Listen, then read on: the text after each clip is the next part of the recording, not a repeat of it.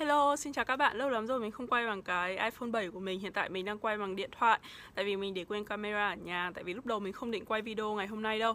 Nhưng mà sau đấy thì mình nghĩ là mình cần phải cập nhật với các bạn một số điều uh, về cuộc sống của mình ở Mỹ trong cái tình hình rối loạn như thế này để cho các bạn có cái nhìn uh, rộng hơn hoặc là nói chung là những ai quan tâm đến mình thì có thể biết là hiện tại mình đang đang làm sao. Tại vì có thể mấy hôm nay các bạn nghe về cái thông tin truyền thông ở Mỹ thì nghe có vẻ tình hình hơi căng, đúng không? Thực ra thì đúng là nó cũng có căng thật, nhưng mà nó cũng chỉ là một phần thôi. Tại vì khi mà các bạn nghe các cái thông tin truyền thông ấy, thì các bạn cũng nên cẩn thận một chút. Tại vì truyền thông thì nó luôn có, nói chung là ở đâu cũng thế. Mà ngay cả ở Mỹ cũng thế, cũng không phải là cái gì là một là một, hai là hai chẳng nên rõ ràng đâu. Tức là nó cũng quan, nó cũng phụ thuộc một phần về cái địa điểm này, rồi về cái quan điểm chính trị của cái người viết nữa. Thế nên thành ra là đôi khi cùng một cái hành động, nhưng mà cái cách họ viết thì làm cho người đọc hiểu một cái cách khác khác nhau và cũng tùy là cái nơi mà họ ở đấy thì họ sẽ có cái góc nhìn nó khác. Chính vì vậy nên mình cũng muốn cung cấp cho các bạn một cái nguồn thông tin khác để các bạn tham khảo. Tại vì nước Mỹ nó rộng lắm các bạn ạ. Nước Mỹ um, mỗi cái bang thì nó lại khác nhau một chút nên cái người người sinh sống ở các cái bang khác nhau thì cũng có cái suy nghĩ khác nhau. Uh, và gần đây thì mình thấy là cũng có rất nhiều các cái youtuber họ uh, cập nhật về tình hình ở Mỹ. Nhưng mà đa phần những người đấy là những người mình thấy là họ tập trung chủ yếu sống ở hai bên ở bên New York hoặc là bên Cali tức là kiểu hai hai bờ ấy. Đó còn những cái người mà sống ở vùng giữa như mình ấy thì mình không thấy ai cập nhật tình hình gì cả. Đó thế nên mình thấy là mình cũng cần lên tiếng một chút để cho các bạn có cái nhìn toàn diện ở trên toàn nước Mỹ hơn. Thì uh, hôm nay mình đại diện uh, dân Midwest uh, cụ thể là mình ở Michigan. Thì mình xin cập nhật với các bạn tình hình uh, uh, ở Mỹ hiện nay như thế nào. Ok, bang Michigan của mình thì hiện nay đã có khoảng gần 800 người bị nhiễm bệnh. Um, thực ra thì cái số lượng số liệu ờ, số lượng người này tăng nó tăng rất là nhanh tại vì cách đây chắc là khoảng tầm gần 2 tuần thôi thì bang mình mới có uh, người nhiễm đầu tiên. Và bang mình là một trong những cái bang mà có người nhiễm muộn nhất nước Mỹ tức là gần như là các bang khác có hết rồi thì bang mình mới bị. Mình lúc đầu mình còn nghĩ là chắc là bang mình không dính đâu. Đó nhưng mà chỉ chỉ trong khoảng tầm hơn một tuần đấy mà số lượng nó tăng vèo một phát lên 800 cực kỳ là nhiều các bạn ạ. Ờ, thực ra thì các bạn nhìn cái số lượng người tăng nhanh như thế. Mấy hôm nay các bạn cứ kiểu nghe tin là mỗi ngày nước Mỹ có thêm khoảng mấy nghìn mấy nghìn người bị thì các bạn sẽ nghĩ là, ôi trời, kiểu nước Mỹ nó làm cái trò gì mà nó bị lây nhanh như thế? Nhưng thực ra thì không phải vậy đâu các bạn mà thực ra là chỉ là gần đây nước Mỹ mới bắt đầu xét nghiệm một cách đại trà thôi, tức là có xét nghiệm nhiều hơn thì nó mới phát hiện ra nhiều trường hợp bị hơn. Chứ còn thực tế không phải là mấy ngày hôm nay thì người Mỹ mới đi lây cho nhau và bị như vậy, không phải đâu, mà tức là có thể là những cái người mà bị như vậy họ đã bị nhiễm từ trước rồi vài ba tuần trước rồi nhưng mà họ không có kiểm tra. Và cách đây khoảng tầm gần một tuần đấy thì Trump bắt đầu ký cái bill mà sẽ trả cái chi phí uh, thử miễn phí và bắt đầu uh, xét nghiệm đại trà ở các bang. Vì vậy nên phát hiện cái số lượng người bị nhiễm nhiều hơn. Tức là bây giờ mới phát hiện chứ không phải là bây giờ mới bị nhiễm. Uh, thế và thế nên mặc dù là cái số lượng người bị nhiễm nó tăng nhanh như vậy nhưng mà thực tế là cái cuộc sống người dân ấy lại không hề kiểu hỗn độn hay là loạn liếc các thứ hay là thay đổi quá nhiều đâu. Mà thực tế thì nó cũng không khác gì so với tình hình cách đây khoảng tầm một tuần. Um, tại vì thực tế là họ vẫn đã bị nhiễm rồi mà. Đó chứ không phải là vèo một pha số lượng bệnh rất là nhiều và mọi người hoảng loạn rồi sau đó cuộc sống đảo lộn. Thế này không không có chuyện đấy các bạn ạ. Nếu mà đảo lộn thì nó đã đảo lộn cách đây ờ, vài tuần rồi. Um, tại vì Ờ, thực ra thì ở các cái bang mà chuẩn có cái sự lockdown hay là các cái bang mà uh, rất là sôi nổi. Như kiểu hai bờ hay là ở bên Florida thì nó sẽ có sự khác nhau lớn. Ví dụ như bên Cali và New York kiểu trước đây vài tuần thì họ vẫn chưa đóng cửa các cái tiệm nail các cái nhà hàng như các thứ họ chưa đóng cửa. Bây giờ mới bắt đầu phong tỏa và họ đóng cửa thì nó sẽ có một sự thay đổi cực kỳ lớn. Hay là ở Florida thì một tuần trước ấy, uh, vẫn uh, party rồi uh, tụ tập uh, bét nhè các kiểu. Và bây giờ thì uh, Mỹ đã kiểu cử hẳn có quân đội với cả xe tăng các thứ đến Florida để có thể uh, gọi là áp chế cũng không hẳn nhưng mà đại loại là để ngăn cản cho người dân không có tụ tập nơi công cộng nữa. Đó. Uh, và thế nên ở các cái bang mà ở giữa hai bờ mình có thể nói là hai bờ xung quanh bờ biển tức là các cái thành phố lớn ý thì nó mới có một cái sự thay đổi và một sự hỗn loạn uh, tương đối một chút. Nhưng mà còn đa phần tất cả đại bộ phận ở các cái vùng khác ở nước Mỹ ví dụ như là Michigan chỗ mình hay là ngay cả ở Chicago Illinois thôi thì nó cũng khá là chill. Nó không đến nỗi mức là là hỗn loạn hay là cái gì ghê gớm lắm đâu. Um, và có thể là do mình may mắn tại vì thành phố của mình ở cũng là một trong những thành phố mà uh, college town mà có trình độ dân trí rất là cao. Chính vì vậy nên tất cả các cái trường hợp uh, các cái tình trạng ví dụ như kiểu là kỳ thị này rồi uh, cướp bóc này hay là uh, chen, chen lấn xô đẩy hay là kiểu gọi là giành giật nhau đồ trong siêu thị thì không hề có. Um, cái lúc hôm đầu tiên mà ba mình công bố là người có hai người dương tính đầu tiên ấy thì ngay ngày hôm sau một hai ngày hôm sau đấy thì tất cả các trường học đều đóng cửa. Um, nhà trẻ thì vẫn mở cửa tại vì nếu nhà trẻ mà đóng luôn ấy thì bố mẹ phải ở nhà trông con đúng không? Nó sẽ ảnh hưởng đến cả kinh tế gia đình rất là lớn nên nhà trẻ thì vẫn mở cửa. Nhưng mà tất cả các trường học từ cấp 1 cho đến đại học là đều đóng và chuyển sang online hết. Sau đó thì hai ba ngày à cái thời điểm đấy thì mọi người bắt đầu đi mua đồ. Ờ, thì một trong khi mà nhà trường nó đóng cửa như thế mọi người đi mua đồ ấy thì thực ra thì đúng là rất là đông. Tức là đến hôm đấy mình có đi ra Costco và và đúng là không có chỗ gửi xe luôn là bãi đỗ xe gần như chật kín các thứ và hàng thì đông kiểu mấy vòng xung quanh uh, cả vòng xung quanh siêu thị nhưng mà tuyệt đối là mọi người vẫn đi vẫn đi chậm cười duyên như các thứ chứ không phải là kiểu giằng giật các thứ nhau đâu. Và một số các mặt hàng đúng là bị thiếu ví dụ như là có giấy vệ sinh này rồi các cái đồ tẩy rửa các thứ bị thiếu. Nhưng mà vài ngày hôm sau đó thì họ sẽ có họ lại có hàng luôn. Tức là nó chỉ thiếu vào đúng cái ngày hôm đấy thôi. Và mình nhìn trong kho tức là lúc mà mình đi xem lấy đồ ấy thì mình nhìn trong cái kho của họ thì mình thấy là họ vẫn có rất là nhiều đồ chẳng qua là tại cái thời điểm đấy thì họ kiểu chưa lấy ra thôi. Thế nên nếu mà hôm đấy mà mọi người ai mà không đi mua được thì hôm sau họ đi mua vẫn có thôi chứ không phải là quá khí, quá thiếu đồ. Tất nhiên thì các cái đồ ví dụ như kiểu khẩu trang hay là nước rửa tay ấy, những cái đồ kiểu như vậy thì thực ra là nó đã hết từ cái hồi mình về Việt Nam tức là cách đây vài tháng rồi. Nhưng mình nghĩ là nó hết ý là do là rất nhiều người họ mua kiểu để tích trữ tức là họ đi gom tất cả cửa hàng và họ mua lại để tích trữ để kiếm lời thanh tranh thủ dịch bệnh ấy có thể họ mua rồi họ chuyển đi các cái nơi khác hay là thậm chí chuyển sang các nước khác để họ kiếm lời. Chứ còn người dân ở địa phương thì mình thấy là chả ai dùng khẩu trang cả. À, đến cho đến tuần này khi mà nó tăng lên 800 trường hợp rồi thì mình bắt đầu thấy là một số người dùng người Mỹ đã cũng đã dùng nhiều hơn đặc biệt là những người già. Thực ra là chỉ có người già dùng khẩu trang thôi và tàu thì dùng rất nhiều kể cả thanh niên tàu ấy các thứ thì khẩu trang găng tay ui bọn nó kiểu như ninja luôn ấy.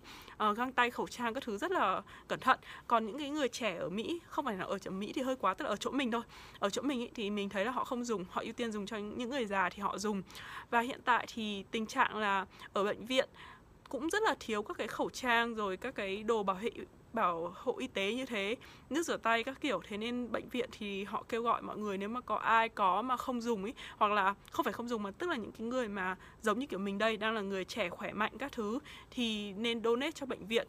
Tại vì bệnh viện là những người, nhân viên y tế họ thường xuyên tiếp xúc, họ là F1 mà, thì họ mới là những cái người cần. Chính vì vậy nên mọi người chị mình thấy mọi người cũng kiểu hưởng ứng nhiều lắm, tức là người dân họ đi donate các cái đồ đấy nếu mà họ không dùng này. Đó thì mình mua như nhà mình thì bọn mình cũng chỉ mua đồ ăn vừa phải thôi. Tại vì mình thấy thực tế là nó không hề thiếu đồ ăn. Thực ra thì có một số các cái đồ của châu á như kiểu bún miến phở một số các đồ ấy là nó có hết. Chắc là do cái nguồn cung cấp của nó như thế nào đó. Hoặc là có thể là dân châu á tích trữ nhiều quá nên nó hết. Chứ còn các cái đồ đồ ăn của tây ấy, thì mình thấy cực kỳ nhiều. Tức là có thể hết hôm lấy đâu xong rồi vài hôm sau nó lại có đồ ngay lập tức. Mình thì vẫn hai ba ngày vẫn đi chợ một lần khi mà mình đến cửa hàng ấy thì mấy hôm đầu tiên thì mình thấy là họ để cái nước rửa tay không phải nước rửa tay họ để cái giấy rửa tay giấy giấy tiệt trùng ấy để cho mình có thể lau cái xe đẩy. Nhưng mà sau đấy chắc là có thể là nó không hiệu quả hoặc là hết nhanh quá hay như nào thì họ lại cử một người đứng đó và cầm cái bình xịt khử trùng ấy. Thì khi mà ai đến lấy xe đẩy thì họ sẽ xịt xịt vào trong cái à, tay cầm và rồi uh, lau đi cho người ta để người ta lấy xe đẩy thôi. Và mấy hôm sau ở siêu thị thì mọi người khá là vắng vẻ tại vì tất cả mọi thứ nó đóng cửa hết uh, ngoài những cái nơi mà cung cấp dịch vụ thiết yếu ví dụ như là bệnh viện này siêu thị này thì họ vẫn mở hay là một số các cái cơ quan chính phủ thì họ vẫn mở. Nhưng mà đa phần tất cả các nhà hàng rồi những cái gì kiểu vui chơi giải trí hay là một số các cái office làm việc các thứ thì họ vẫn đóng. Họ vẫn đóng hết. Office thì đa phần tất cả các office là họ chuyển sang làm việc tại nhà hết sạch rồi không không đến công ty nữa rồi. Còn những cái chỗ mà sản xuất các thứ thì mình thấy là họ vẫn có làm. Tại vì bang của mình nó chưa lockdown đó nhưng mà còn uh, như kiểu nhà hàng ấy thì bây giờ chỉ chấp nhận rằng là đến đồ pick up hay là delivery thôi. Đó chứ còn không có ngồi tức là bạn không được phép ngồi ở nhà hàng đấy. Họ chỉ cho phép là pick up delivery thôi. Thế nên khi mà ra ngoài đường ấy thì đường phố cũng rất là vắng vẻ. Nên lúc mà mình đi siêu thị ấy, thì um, mọi người kiểu cũng tranh thủ lúc nào đấy thì mua. Nên siêu thị rất là vắng khi mà mua đồ thì ai cũng, kiểu, mua nhanh nhanh rồi về. Cũng không phải là tích trữ quá nhiều và mọi người mua thì cũng, mọi người cũng rất là có ý thức giữ kẽ với nhau, tức là không có nói chuyện hay là không có đứng gần nhau. Lúc mà thanh toán cũng đứng rất là xa. Chính vì vậy nên thì kể cả bạn đi siêu thị, nếu bạn giữ cái nguyên tắc là đi thì lau cái xe đẩy xong rồi về, trước khi mà về nhà các thứ thì rửa tay sạch sẽ, tránh trong thời gian đi đấy đừng có chạm chiếc các thứ linh tinh, chạm lên mặt. Về nhà cái thì mình cũng lấy nước rửa tay thứ mình lau hết tất cả điện thoại rồi ví rồi thẻ thùng các thứ linh ta linh tinh ấy, thì cũng không phải có vấn đề gì đó nguy hiểm lắm mình nghĩ thế. Đó. Thế nên mọi người dân ở chỗ mình thì mình thấy là mọi người khá là chill tức là vẫn kiểu hoạt động bình thường không đến nỗi là kiểu hoảng loạn hay cái gì đâu tại vì cũng không có thiếu thốn gì cả. Hiện nay thì uh, mình thấy cái tiện cái gọi là cái là mọi người hoảng loạn nhất ấy chính là về cái vấn đề kinh tế ấy. tại vì rõ ràng là có rất nhiều các cái cơ sở họ đóng cửa thế là rất nhiều người mất việc đặc biệt là những cái người mà không có công việc ổn định và làm cho các cái cơ quan tư nhân nhỏ ấy hay là những người đi làm việc part time ấy họ không có chế độ gì hết ấy thì khi mà cơ quan đóng cửa như vậy thì họ sẽ phải uh, thất nghiệp tức là họ sẽ bị mất việc kiểu như vậy. Uh, thì cái đấy là cái vấn đề mà mọi người lo ngại nhất. Uh, rồi um, cổ phiếu các thứ xuống giá trầm trọng ấy.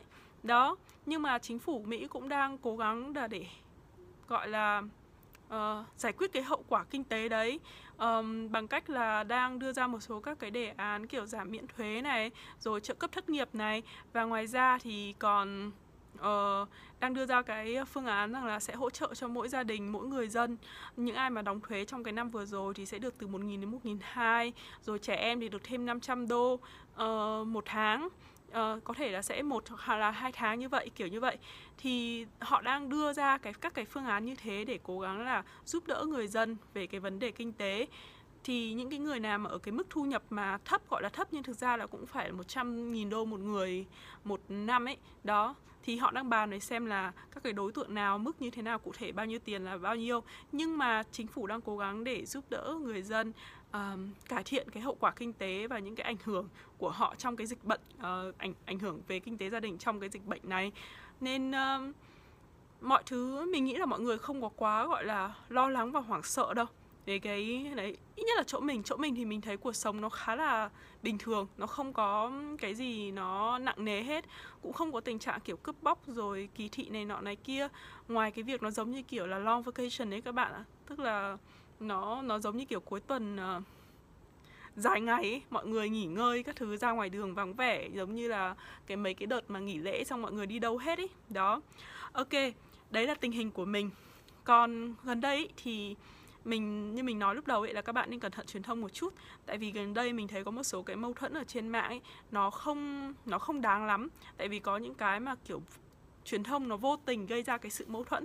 Đầu tiên là có cái vụ mà có một số các cái người việt từ nước ngoài về xong rồi chửi bới đất nước gì đó như kiểu việt kiều đài loan chửi này nọ này kia ấy. Và sau đấy thì lại có một số bài báo hay là ai đó nói rằng là bao nhiêu nghìn việt kiều đang việt kiều đang thi nhau về nước này nọ. Xong rồi gây ra cái sự tranh cãi rồi mọi người thi nhau vào chửi việt kiều là là uh, gọi là uh, lúc cần thì uh, thì mới quay về Việt Nam còn bình thường thì ăn cháo đá bát ừ, kiểu uh, đi làm ở bên đấy nộp thuế bên đấy xong bây giờ chạy về kiểu nói chung là nó gây ra một cái sự mâu thuẫn giữa người Việt trong nước và người Việt ở nước ngoài thì cái vấn đề mấu chốt ở đây là sử dụng cái từ Việt kiều các bạn ạ. Ờ, ở trong nước Việt Nam ấy thì mình những người ở trong nước ấy nếu những ai mà không có ý định đi định cư hoặc là những người mà mà không có kinh nghiệm sống ở nước ngoài ấy, thì thường là mọi người luôn gọi là Việt kiều là bất kỳ bất kỳ người Việt nào sống ở nước ngoài đúng không? Nhưng thực tế thì người Việt ở nước ngoài ấy, họ lại hiểu cái nghĩa Việt kiều nó khác. Uh, cụ uh, thực ra thì mình đã tìm hiểu và hỏi một số người ấy, thì nó có một vài cái cách hiểu về từ cái từ Việt kiều ấy thì mình thấy cái từ này nó là một từ khá là nhạy cảm và tốt nhất là không nên dùng tại vì nó nó bị hiểu theo rất là nhiều nghĩa.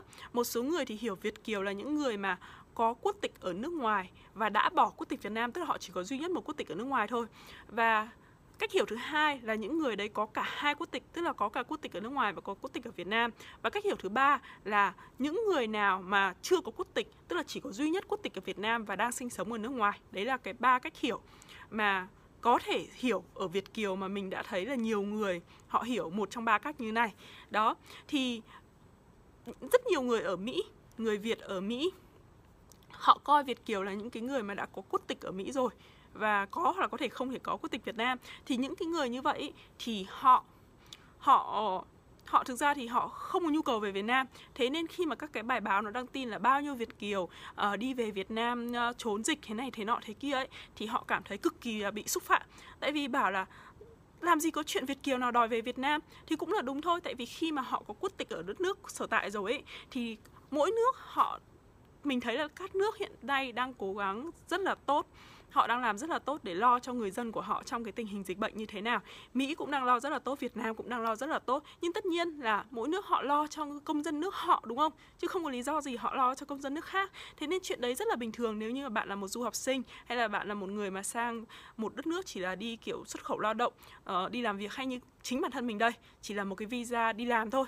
Thì may là mình là là dạng kiểu high skill worker tức là mình làm ở trong công ty lớn các thứ thì tuy là vụ dịch này công ty mình có bị bị ảnh hưởng, nhưng không đến nỗi là mình bị phải mất việc, thất việc thất thất nghiệp, đúng không?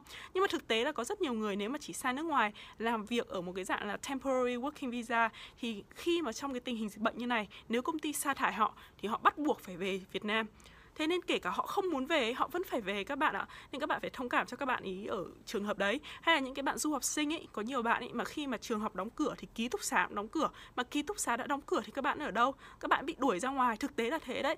Tức là có nhiều các ký, ký túc các trường ấy khi mà họ đóng cửa vào uh, kỳ spring break hay là cái kỳ winter break ấy, trong hai tuần ấy thì các bạn ấy cũng bị đuổi ra ngoài. Thì tương tự như thế khi dịch bị dịch bệnh nó đến và ký túc xá đóng cửa các bạn ấy cũng bị đuổi ra ngoài. Thì có những cái bạn thì các bạn có thể xin ở nhờ chỗ này chỗ nọ thế kia được. Nhưng mà khi mà số lượng sinh viên bị đuổi ra ngoài nhiều như thế thì đâu phải bạn nào cũng xin ở nhờ được đúng không? Đó hay là tìm chỗ ở tạm được đâu. Thế là các bạn không có cách nào khác bắt buộc phải quay về Việt Nam.